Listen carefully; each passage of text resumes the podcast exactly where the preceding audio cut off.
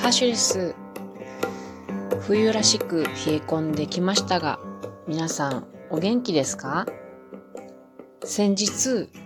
このハッシュラジオが収録1000回を迎えました。その後ですね、たくさんの方々からもうありがたいことにお祝いの言葉とかギフトとかをいただいてですね、本当にありがとうございました。もうね、なんて幸せなことだろうと感謝、感謝でございます。そこで今日はですね、ナンバー991でお便り大募集という収録をしたんですけれども、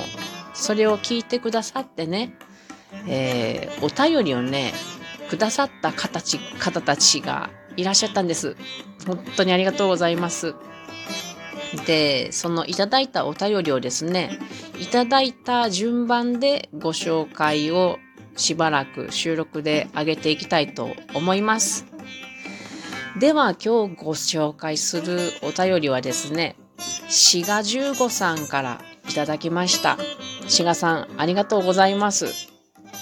えー、お祝いケーキというね、かなり高額なギフトを一緒にいただきました。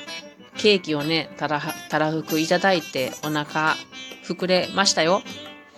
では、4 5 5さんのお便りをご紹介させていただきます。ハシュさん、1000回おめでとう。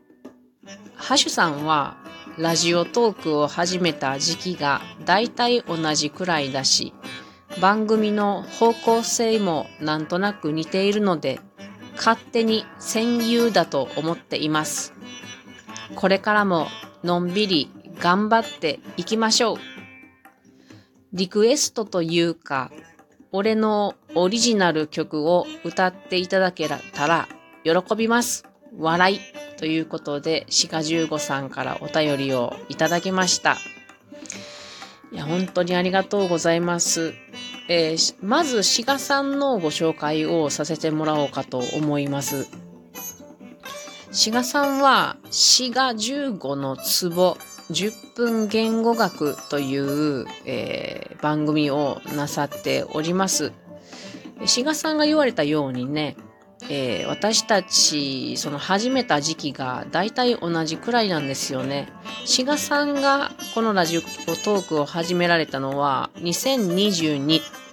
?2020 年ですね。の2月16日から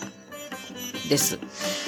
で、私はその約2ヶ月ちょっと後の4月29日から始めております。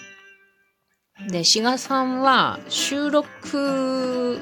を、えー、毎週火曜日と土曜日配信なさっていますね。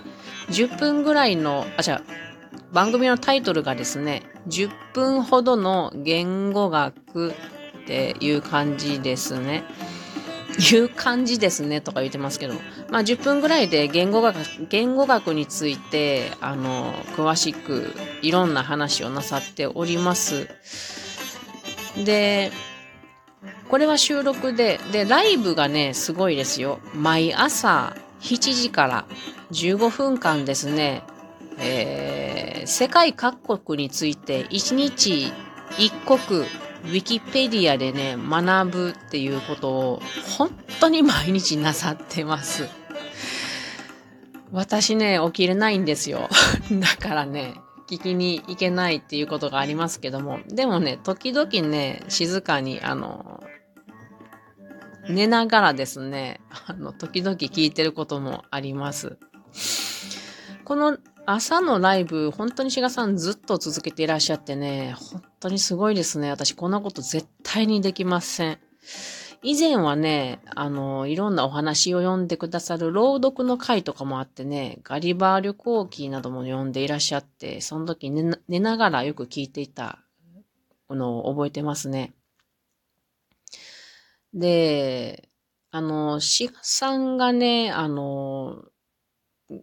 私の、や、あの、収録の番組の方向性がなんとなく似ているって言ってくださることがね、本当に驚きなんですけども、私はね、恐れ多いなって思うでしかないんですけどもね。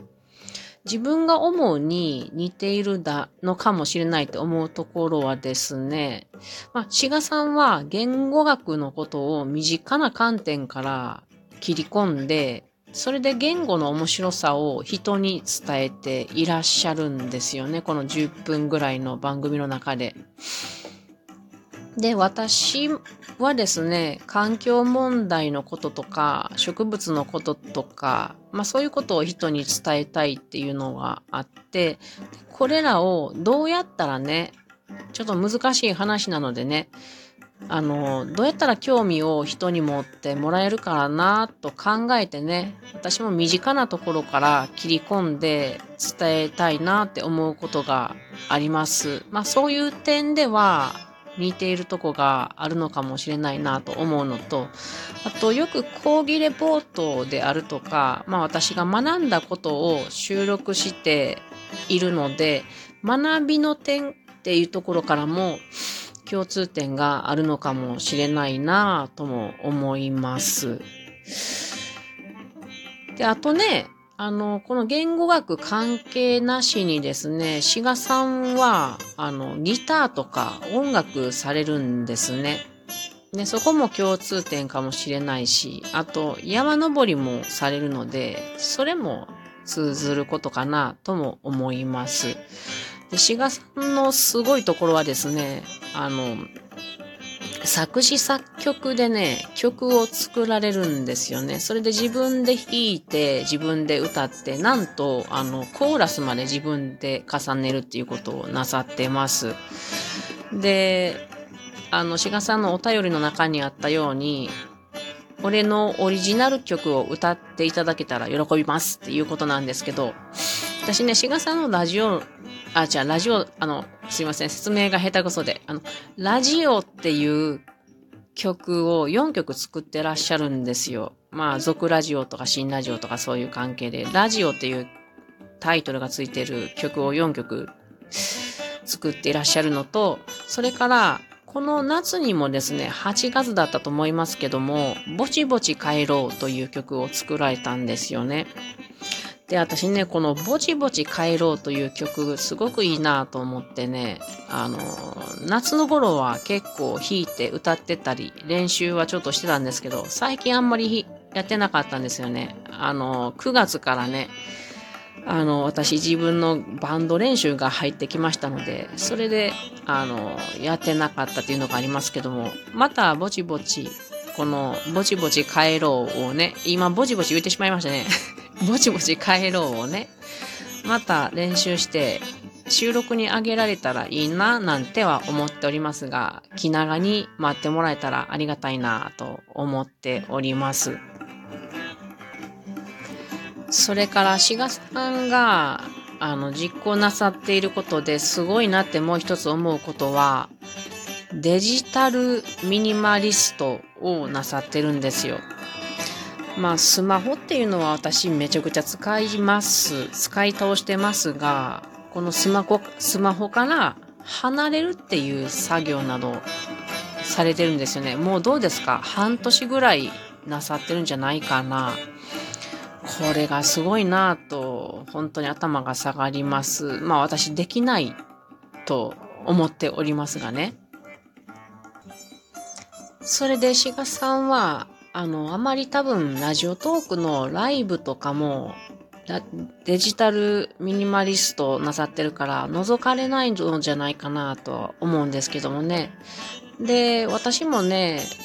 あそんなにね、あの、志賀さんの枠、朝、覗けないことが多いのでね、寝てて。お互いそんなにね、覗き合ったりしてないと思うんですけれども、でもね、志賀さんの言われるように、なんとなくね、私も同窓性的な存在として、志賀さんは大切な存在やなぁと思ってるんですよね。うん、ありがとうございます。志賀さんも収録をね、先日600回迎えられました。おめでとうございます。私のね、薄っぺらい内容のものと違って、志賀さんの収録はずっしりと、あの、構造、構成がちゃんとなされて、言語学についてちゃんと 紹介なさってるのでね、重みが違いますけれども。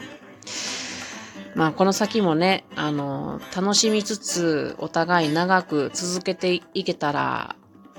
えー、素敵だなと思っております。そもそも志賀さんを私何で知ったのかなってちょっと考えてみたんですけれども、覚えてないんですよね。でも多分、ライブが始まってからでしょうかね。それともその前から、なんかこう、知ってたのかなちょっと覚えてないんですけれども。私たちが始めた頃っていうのは、ライブ配信っていうのがなかったんで、収録のみだったんですよね。懐かしいですね。それで、あの、しがさんとね、一回ね、なんかこう、たまたまコラボライブっていうことになったことがありましたね。これね、12月、え、去年、2022年の12月3日ですね。1年前ぐらいに、なんか、しがさんがね、私のライブ配信に上がって話をしてくださったんですよね。懐かしい。またそんな機会があれば、ぜひお話ができたらなと思っております。いや、お便り本当にありがとうございました。それから、いつもありがとうございます。これからも元気でね、あの、長く楽しんでいきましょうね。というわけで今日は志賀十五さんのお便りのご紹介でした。概要欄に志賀さんの番組つけておきます。皆さんも覗いてみてください。というわけで今日は志賀さんのお便り紹介